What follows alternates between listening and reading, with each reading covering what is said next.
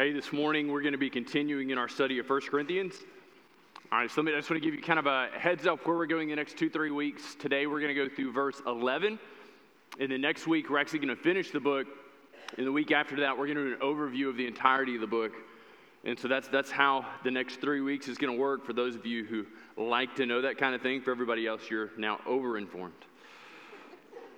And so, why don't you uh, grab a copy of God's Word? If you don't have one, there's one provided for you in the back of the pew in front of you. If you'd like to, you can take that home with you. If you're not familiar with how to use the Bible, there's a table of contents at the front of it. Uh, it's going to let you know where the books are. The large numbers are going to be chapters, the small numbers are verses. This morning, we're in 1 Corinthians chapter 16, and we're going to work our way uh, through verse 11. Paul writes and says, now, concerning the collection for the saints, as I directed the churches of Galatia, so you also are to do. On the first day of the week, each of you is to put something aside and store it up, as he may prosper, so that there will be no collecting when I come. And when I arrive, I will send those whom you accredit by letter to carry your gift to Jerusalem. If it seems advisable that I should go also, they will accompany me. I will visit you by passing through Macedonia, for I intend to pass through Macedonia, and perhaps I will stay with you or even spend the winter, so that you may help me on my journey wherever I go. For I do, for I do not want to see you just now in passing. I hope to spend some time with you if the Lord permits. But I will stay in Ephesus until Pentecost, for a wide door for effective work has opened for me, and there are many adversaries. When Timothy comes, See that you put him at ease among you, for he is doing the work of the Lord as I am, so that no one despise him. Help him on his way in peace, that he may return to me, for I'm expecting him with the brothers. As you look at verses 1 through 11, it seems to be that as, as Paul is wrapping up his letter to the church in Corinth, that all the way through the entirety of chapter 16, he's, he's hitting on a number of different uh, elements, he's pulling on a number of different themes but one of the things that, that I want you to notice, and, and we're really going to spend uh, our time today in verses 1 through 4, because the, the, the, substance or the base of 1 through 11 deals with the issue of fundraising. It deals with the issue of, of raising money and them supporting him. So just look at it and you can see this in this overview. In 1 through 4, it's really just kind of all about that. And then in 5 through 8, it's, it seems to be the discussion of, of how Paul is going to get there. I'm going to head through Macedonia. I'm going to go there. I'm going to spend this long with you. Now, this created some, uh, some significant issue for him because he deviated from this plan. And when you pick up in the book of Second Corinthians, there, even in chapter 1, he's explaining why he deviated and kind of how these things worked. And, and he's giving them some understanding of how he comes to plan things. But look in verse 5. He says, When I get there, uh, you're going to need to help me on my journey. And so this is an appeal to funds. Man, he's going to need some help when he comes back through there, and he's going to give them an opportunity to join with them, uh, for them to join with him, rather, in, in reaching the nations for the gospel, and that through their financial support. And then when he mentions Timothy in 10 and 11, in 10 and 11, Paul writes and he addresses how they are to treat Timothy when he shows up. Now, in chapter 4 and verse 17 of the book of 1 Corinthians, he says, I'm already sending Timothy to you. So we know that when this letter arrives, Timothy is on his way to them as well. Timothy's on his way to this church in Corinth, effectively to instill or to make sure that they're doing the things Paul had asked them to do to help shore them up. And, and he knows that when Timothy gets there, they're going to look at him and say, Ah, we got you and they're going to tend to treat him in, in, in, light of that opinion. And so he wants to shore that up, and he says, Listen, put him at ease. In fact, don't be awful to him, don't be ugly to him. Uh, and, and, and that was helpful, that's instructive to them. But look at what he says there in verse 11 Let no one despise him, help him on his way. This is Paul saying when Timothy comes through, he's not there forever. And when he leaves, y'all need to help him out as well. You need to help him financially as he goes. But you know what's incredibly instructive as we look at even the first four verses is the context uh, that we find them in.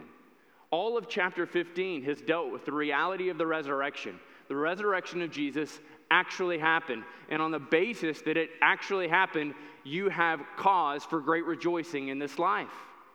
And so it, it's, it's fascinating that this church that he writes to is the most backward, messed up, infighting, disastrous group that you can imagine. In fact, if you were to show up at Corinth at this church on a Sunday morning, you'd say, uh, These people are so dysfunctional, so incredibly messed up. All the things I hear about them in the hallways and when they're grabbing coffee and coming out of the restroom, they don't in any way, in any way form of substance or reality represent any kind of church I would ever want to be associated with. And so you move down the road to the Lucky Methodist Church that's so happy to have you. And so in this church, though, it's to this church with this group of people whom he writes. And there is good news for us in this. This morning, this morning, that as we gather for worship, so many of us have this debilitating sin mightily at work in our lives. We have relationships that are fractured. We have attitudes that are broken. We have hearts that are wandering and far away. We have marriages that are on the rocks. And what this word says to us is there is hope for you, there is a place for you, there is a need for you, that the gospel of redemption found in Jesus Christ can be and is mightily at work in you and in your body today. Amen? And to this group of messed up, jacked up, torn up people, he says, Get busy with the work of the gospel. He came to the end of chapter 15 to this people who are so broken and dislodged and hurting and hurting others. And to this group of people, he says, Death is done. To this group of people, he says, Stand therefore steadfast, immovable, always abounding in the work of the Lord, knowing that in the Lord your labor is not in vain. And then he gives them the work. Then he gives them the work. He tells them exactly how they can continue to enlarge in their vision of the gospel and the gospel's impact. He calls them not to just focus on the issues of the church in Corinth, he calls them to have a mind set on the nations. You know, it's amazing. Paul has spent the entirety of his letter going through and addressing a variety of different things that are going on in the body. But in, in essence, when he has dealt with those things, when he has shorn up the resurrection, he goes through and he calls them to take their minds from staring at their feet and at their belly button and to bring them up to see the great work that the Lord is doing. And there's something so incredibly helpful about that. There's something so incredibly helpful that when God would call us not to focus on our own issues, not to focus on our own problems, but to ask the question instead Lord, how might you use me in my brokenness? Lord, how might you use me in my waywardness? Lord, how might you use me in my insignificance to be impactful for the gospel? And that's the question he answers. And that's a question com- comedically that takes money to do. That maybe not so comically. Paul writes and says, Now concerning the collection for the saints. Now, this is something he addresses in Galatians 2 9 and 10, and you can also read about it in Romans 15 and verse 26. But essentially, when Paul goes back to the church in Jerusalem and he's talking about his ministry, his ministry to the Gentiles, as they're preparing to send him out, they say, Listen, listen, don't forget the poor. Don't forget the poor. Don't forget your ministry to them. And Paul says, Man, this is exactly the thing I want to do. And this is what he's doing. He gives all the churches he's been in contact with an opportunity to join in this work.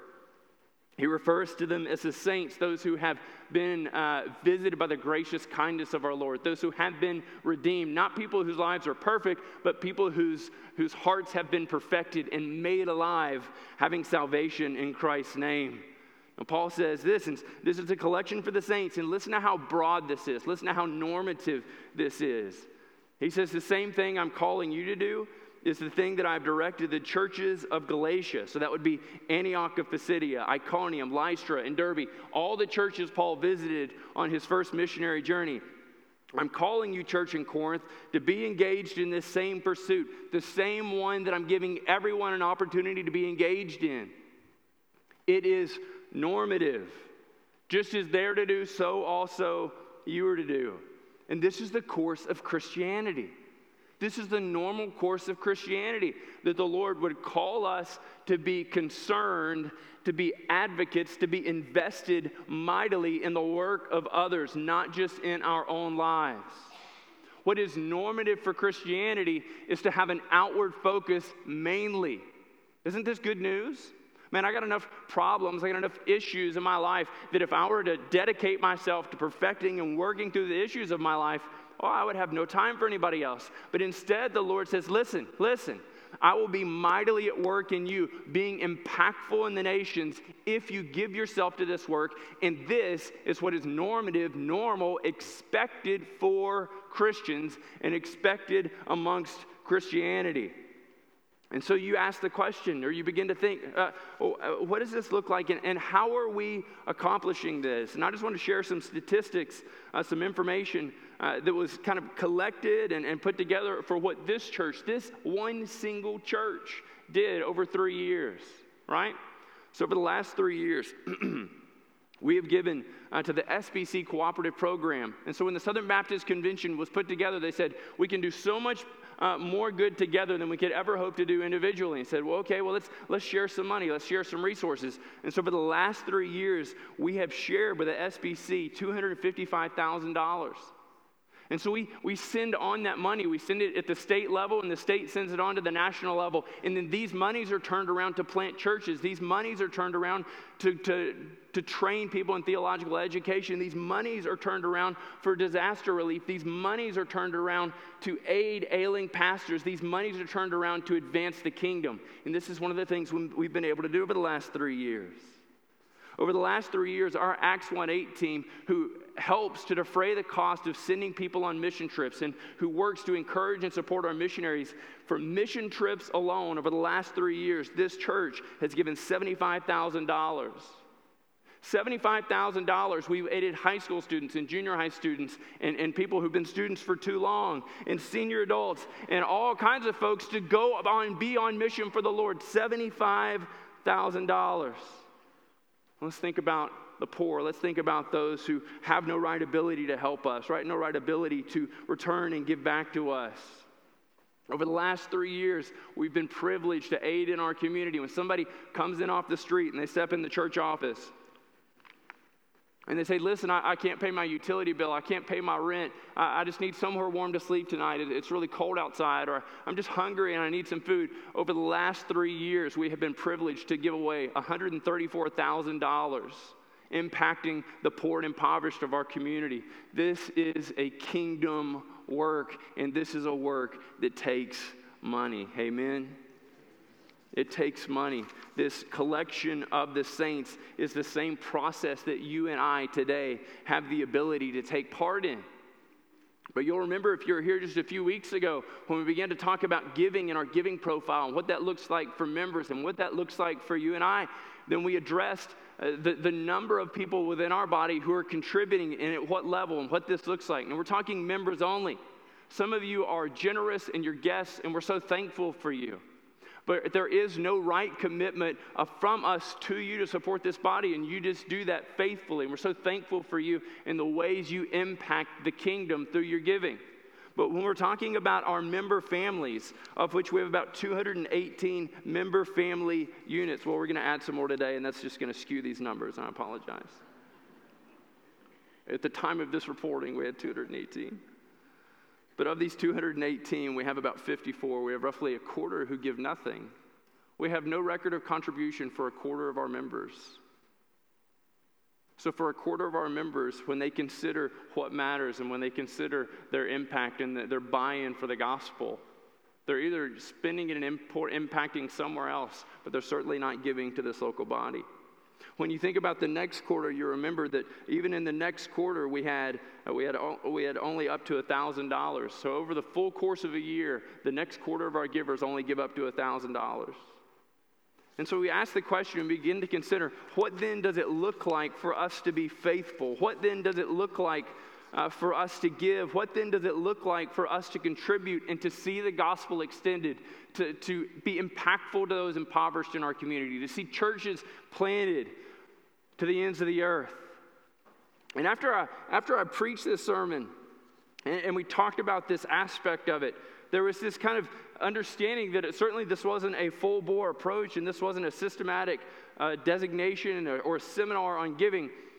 But just to make sure that I didn't forget that, I received a, a helpful email from a member, and I'd just like to read a portion of it to you. This isn't a bad email, I don't read those out loud. And so he says, the email says, I'm so glad you preached on tithing, but I feel like there is so much more you could have said. Some of you are saying, certainly he said enough. Uh, you, missed, you missed out on the opportunity to tell people the joy of tithing. It's a joy to give back to Him, to participate in missions and supporting our staff and in the ministries and benevolence work Ridgecrest is doing. It's also a humbling experience each month to write a check, giving back to the Lord a part of what He's entrusted to us. It forces us to acknowledge that none of what we have is ours in the first place. It is a huge, recurring opportunity to choose the value of eternal kingdom building over the priority of building our own little kingdoms here on earth. Man, they get it. They absolutely get it. So, additionally, it demonstrates for our kids that we really believe what we say we believe. Amen. Amen. I mean, giving is a response of the heart. When I'm asked, uh, Matt, why don't people give? Why aren't people engaged? I say, man, God hasn't moved in their heart to prompt them to that, to lead them to this grace and growth and sanctification. For whatever reason, they're choosing something else over giving. And so we're not mad, we're not frustrated. We just see that, man, on the grace journey that they're on, God has not yet got them there. They have not yet submitted to Him. But man, He's at work in their hearts. We're going to be faithful to teach His word, to apply it to their hearts, and then allow the Holy Spirit to do His work. Amen? So, but, but maybe you're there and you begin to thinking, listen, listen, I understand that I should be giving. I'm just not sure how, or I'm not sure what this looks like. It's the amazing thing that the Apostle Paul does. This church in Corinth effectively wrote him and said, Okay, listen, we know we have to give uh, for this. We're not sure what that looks like. How do we even begin in this process? And so Paul gives them the how in verse 2. They know that it's normative for churches, but how are they to do it personally? And so he shows them that it's supposed to be regular, planned, personal, and free. Regular, planned, personal, and free. He says, On the first day of every week, each of you is to put something aside and store it up as he may prosper, so that there will be no collecting when I come. So significant, so transformative was Christ being raised from the dead that for all of Christendom, they moved their day of worship from Saturday to Sunday. And this is what Paul's referring to. In this time when you're gathered together on the Lord's Day, the Christian Sabbath, on this Sunday that has made its way down to us when you're gathered together, it is to be regular. Notice he says it's on the first day of every week. He's, he doesn't say, you know, just as you kind of think about it, and as you kind of sit back and, and go, you know, when's the last time I gave? I don't know, maybe I ought to get out the old abacus, dust it off. Well, certainly I've given more often than that. Oh, maybe I think I have. Ah, I need to carry a zero, add in a couple of drachma or whatever else. And, and, and so Paul writes, says, listen, listen, don't worry about it. Give every week. If you're worried about forgetting, give every week. If you're worried about thinking, ha, let me just check, oh, I got no Wi Fi, I can't check my uh, account, I'm fairly certain I give, don't worry about it. Just give again.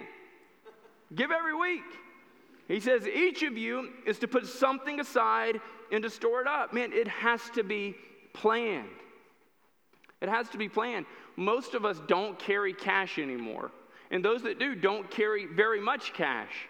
And, and, and when is the last time you found your checkbook? I don't know because you're still looking for it, right? And so, our giving now, today, especially, it has to be planned or you'll give nothing. A failure to plan is a plan to fail, right? And so, this understanding that Paul says each of you needs to set something aside and to store it up. Now, imagine what that would have been like in the first century. Imagine what that would have been like. They get paid in some small amount of coin and they go over and they say, okay, I'm going to set this over here. And they, they set the coin down. And, and, and the way this would have worked, Paul says, you're going to store it up at home. And when I come to town, then I'm going to collect it from you. And so they set it down there. And then they go back and they work and they're working and they're working and they're working through the week. And then, like, Dad I got paid again. This is so difficult. And they come over and they set it down and they set it down again. And they're like, Paul needs to hurry up because I have, I have a new flat screen I want to buy. Right? They're, they're really, really exceptional there in the first century in Corinth. And so there's this chariot or whatever that they want to buy a new toga, perhaps, new sandals, I don't know. Whatever people spend money on. And so this money is a consistent reminder that the gospel is more important than they are. Every time they walk by it, it's a reminder that this is meant for somebody else that I may never see.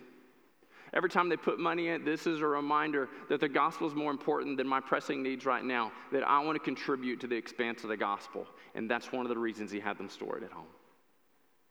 And then in storing it home, as they're engaged in this regular, as they're, as they're planning about this process and they're storing it up, he tells them that it also it needs to be personal. It needs to be personal. Within the Old Testament, we can clearly see a designation of a tithe. A tithe, if you're not familiar, is simply giving 10% of, of, of what the Lord allows you to bring in back to Him. Now, this is simple, right? This is the math I liked. Uh, Matt, can you hit 10% of that? Absolutely. Nailed it. I, like, I could do that math. But what he says in here is, is much more difficult, I believe. He says that you are to set something aside as he may prosper. Now, the difficulty of that is that each one of us would go through and say, huh, I haven't really hit the prosperous stage yet. And when I begin to prosper, then I'm going to get back. I don't know why you talk like that. You're just so strange. But he says, listen, if we are to take our understanding of what it is to prosper on the basis of what we experience in Western civilization and culture, likely we're never going to give. Why? Because there's someone always, there, there's always someone rather who is more prosperous than you. So if you continue to move the line and have a greater understanding of be like, listen, I don't make Lexus money. I may make Lexus car payment money, but I don't make Lexus money. And there's a difference. He says, listen, if this is what you do and this is what you're doing, you're never going to give. Generosity is not something that is born out of having a lot. Generosity is born in a heart response to the Lord. Let's look at this in two ways. Let me show you uh, first a negative picture that doesn't show us generosity. Matthew 19.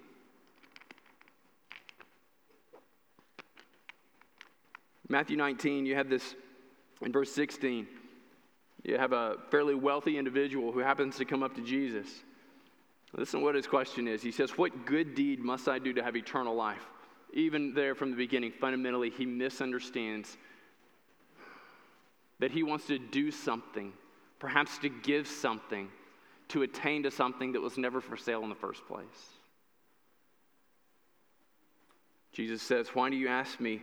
About what is good. There's only one who is good. If you would enter life, keep the commandments. And this guy, you can tell the wheels are spinning in his head. He says, Look, I got this. I got this locked up. Which ones Jesus runs through? He says, Don't murder, don't commit adultery, don't steal, don't bear false witness, honor your mother and your father, love your neighbors yourself. Young man looks at him and says, Listen, listen, I got this locked up. I might as well step into it. He says, All these I've kept. What else do I still lack? Jesus responds, He says, If you would be perfect, if you would be lacking nothing, if you would truly have this, go sell what you possess and give it to the poor, and you'll have treasure in heaven. Come and follow me. Listen, Jesus' invitation to this person was real. His invitation to this man wasn't a trick, it wasn't a ploy. He wasn't put there to make him feel bad about himself. His invitation to the kingdom was real and he isolated on the idol in the man's heart, and that idol was money. It says, When the young man heard this, he was sorrowful, for he had great possessions. Jesus tells us that it's insanely difficult for a rich person to enter into the kingdom of heaven. We recognize that on a global scale, you and I today are phenomenally rich and wealthy. Now, you may not feel it but on a global scale, when you consider global inequality and what poverty looks like, you and I today are phenomenally wealthy. We have money left over. And if we don't, it tends to be it's because of our own excesses Truly, Jesus says, Truly I say to you, it's only with difficult a rich person will enter the kingdom of heaven. And again, I tell you, it's easier for a camel to go through an eye of a needle than for a rich person to enter the kingdom. Now, it was popular for a long time to show this picture of this smaller gate and say, See how difficult that gate is? Imagine that, that, that you had to unload the camel, or like the video that was traveling around this week, you had two insanely large people on the back of a camel, and it's there crawling around on its knees. He said, This is what it's like. We recognize this, this is just bunk and, and, and bad understanding. Jesus is talking about a real needle and a real camel. And you can try all day, but you can't accomplish it. And we know that on the basis of the disciples' response. The disciples hear that and they say, Who then can be saved? Jesus' response, With man it's impossible. With God all things are possible. Can I tell you today that money wants to have the number one place in your heart. It wants to be your idol. It wants to be the thing you serve, and you cannot serve it and hold it at the same time. You just can't. The only way to rid that idol from your heart is to give it away. It's the only way. It's what Jesus instructs this man to do. It is what a good and loving God calls us to follow. This is not generosity. In Luke 21, there were a bunch of rich folks together and they were giving their offerings. And 21 and verse 1 says, Jesus looked up and saw the rich putting in their gifts into the offering box. And he saw a poor woman put in two small copper coins. He saw this woman walk up, and basically she dropped the equivalent of two pennies in the offering plate. And I can tell you today that if you drop two pennies in that offering plate, it'll get counted, but we won't have a clue who you are. If you put it in an envelope and you put it in there, we'll know who you are.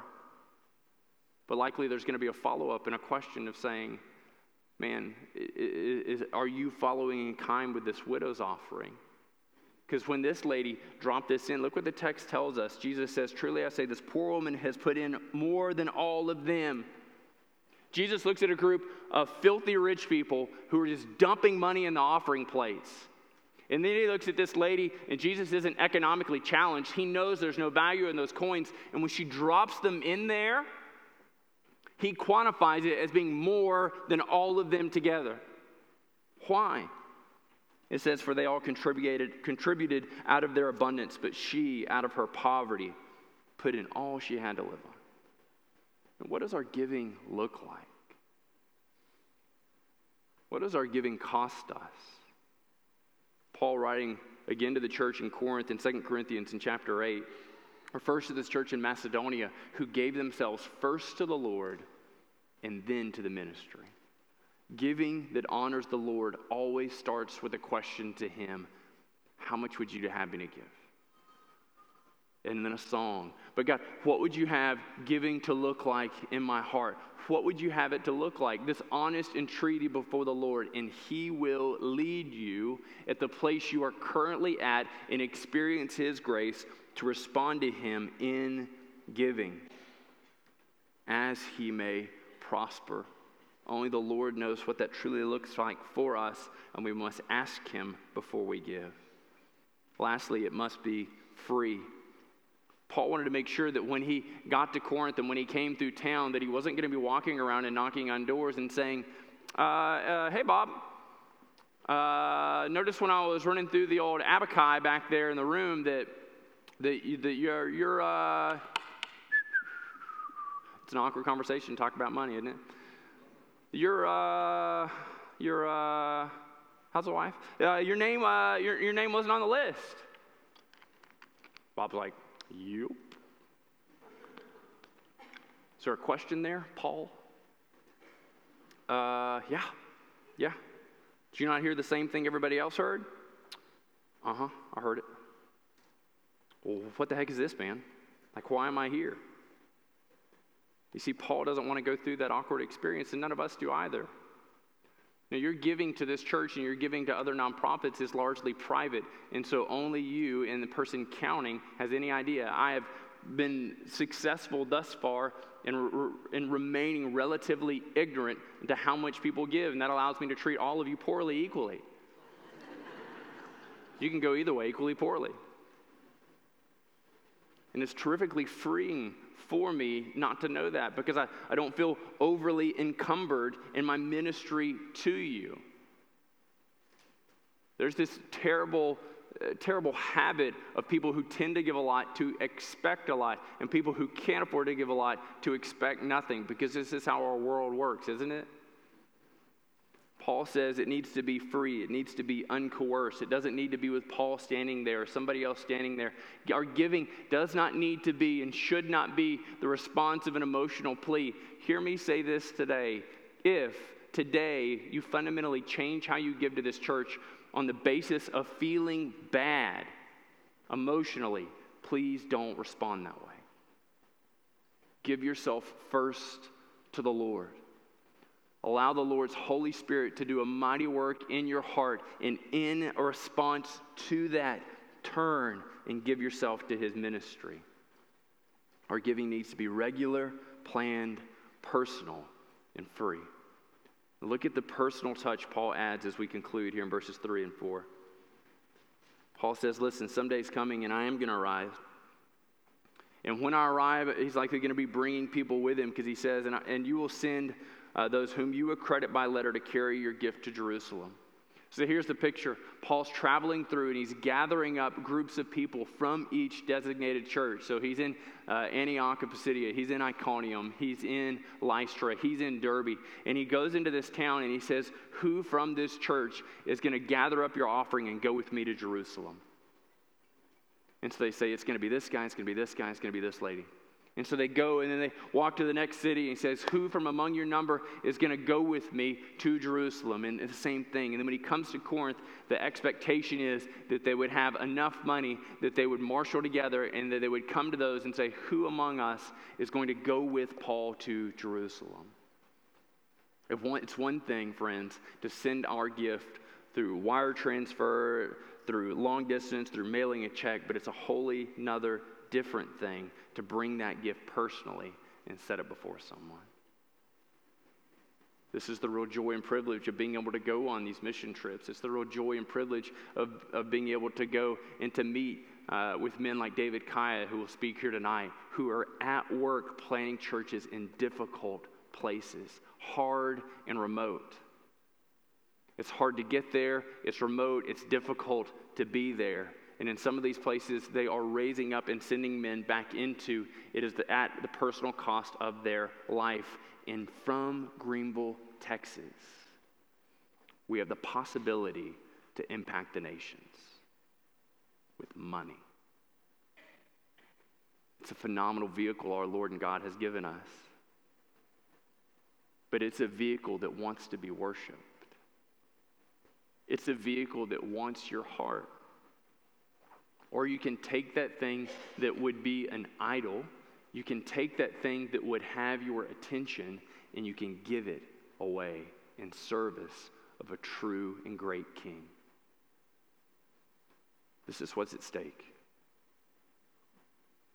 This is what's at stake. Our extension of the gospel is dependent upon us having a gospel centered understanding of generosity. And that is only born out of a life fully submitted to God. So you may ask this, and you may be here today and you have no relationship with Christ. You've never come to know Jesus. And so you say, hold on a second. Are you telling me today that in order to be a Christian, I have to give? No, I'm telling you that in order to be a Christian, you have to receive what God has already given to you.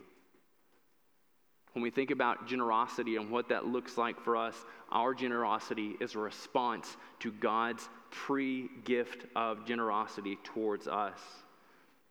Romans 3 and verse 23 tells us and describes our state. It says, For all have sinned and fall short of the glory of God. We have become debtors.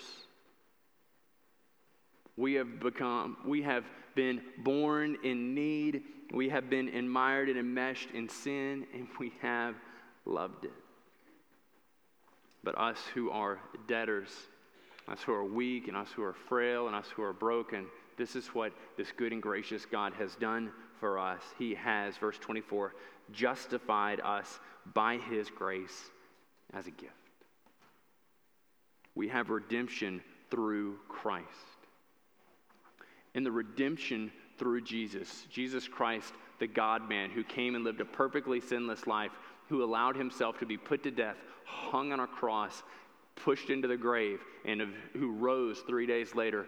This, in overcoming sin and death, has given us the greatest gift we could ever hope to receive, for which we did not pay, for which we did not earn, for which we did not deserve. It is a gift. Today, as we sit some of us are in our place in, in, a, in an opportunity to respond to that gracious gift by giving financially to extend the mission of our Lord and Savior. But some of us, as we hear about this gift, the response we need to, to make, the decision we need to state on today, is not a decision to give, but a decision to receive. Would you pray with me? Father, we thank you that you have given us today an opportunity to be challenged in giving back to you our tithes and our offerings. God, you are the one who has prospered us. You have given us the strength to work. You have given us intellect. You have given us ability. You have given to us creativity. And so, God, I pray today that we would joyously give back to you as you have prospered us. Oh, Lord, you have prospered us. You have prospered those of us who are struggling financially, and you have prospered those of us who are not. God, I pray that we would be faithful to respond to you in that. Father, we pray for those this morning who are weighing their response to the gospel. God, I pray your spirit would be at work in their hearts, that it would be convicting them concerning sin and righteousness and judgment, that they would see themselves a sinner set apart, but one for whom Christ died as well. They have an opportunity today to receive the gospel of Jesus Christ, to come to know him as Savior and Lord. As we pray for your work in their hearts, we submit these things to you in your Son's name.